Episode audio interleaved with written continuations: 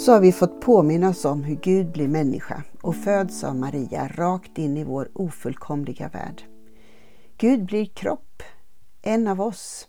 Ett mysterium som jag behöver fundera på gång efter gång för att nå storheten i julberättelsen. Undret bakom julklappsinköp, städning, bakning och matlagning. Gud med oss. Gud med oss i vår värld.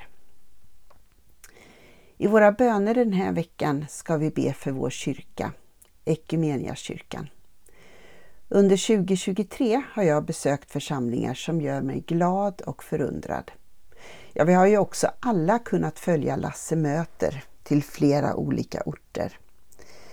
Jag gläds över mångfald, uppfinningsrikedom, glöd, passion och iver att göra påtagligt för människor hur Gud är med oss. Jo då, visst finns också kämpande församlingar som på nytt söker sitt uppdrag och församlingar som har lagt ner efter många års närvaro på en ort. Men vi ska hur som helst tacka för trofasthet under året som gått och om nåden att hitta vägar framåt.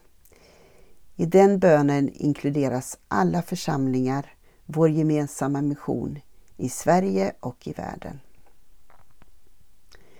Just nu så är vi i insamlingsperiod för den internationella missionen och våra böner sträcker sig till våra systerkyrkor. Särskilt Kongo-Kinshasa som är ett stort land i Afrikas hjärta med stora naturtillgångar och stora motsättningar.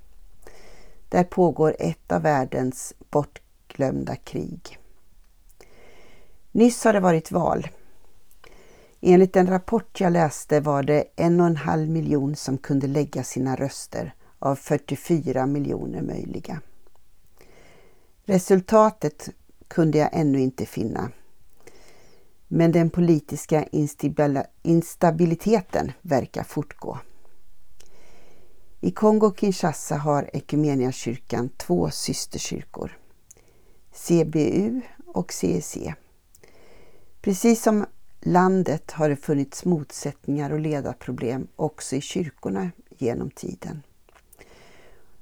Vi får genom våra missionärer och vår mission möjlighet att finnas som en positiv kraft genom att stödja kyrkan och stärka kyrkan, hälsovården, samhällsutvecklingen och miljövård. Det är ett litet, litet bidrag i ett av världens stora länder där det är stora, stora problem. Ett vackert land med stora tillgångar och stora motsättningar. Så låt oss be. Heliga treeniga Gud, vi ber för Ekumeniakyrkan och vi tackar tackar för kyrkan. Tack för din trofasthet under året som gått. Nu sträcker vi oss med förväntan mot 2024.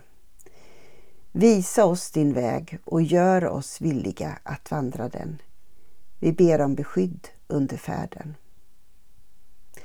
Vi ber också för våra systerkyrkor och den insamlingsperiod vi är i just nu. Tack för gåvor och ge vishet i förvaltarskap. Särskilt ber vi för Kongo-Kinshasa och systerkyrkorna CBU och CEC. Vi ber att båda samfundsledningar och församlingar ska kunna se framåt och finna vägar i den tid som är. Vi ber om din Andes ledning och omsorg. Tack Jesus för att du kom till jorden för att leva här som en av oss.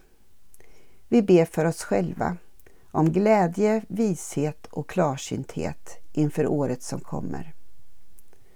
Tack för din kärlek som omfamnar allt du skapat. Tack för glädjebudskapet om frid på jorden.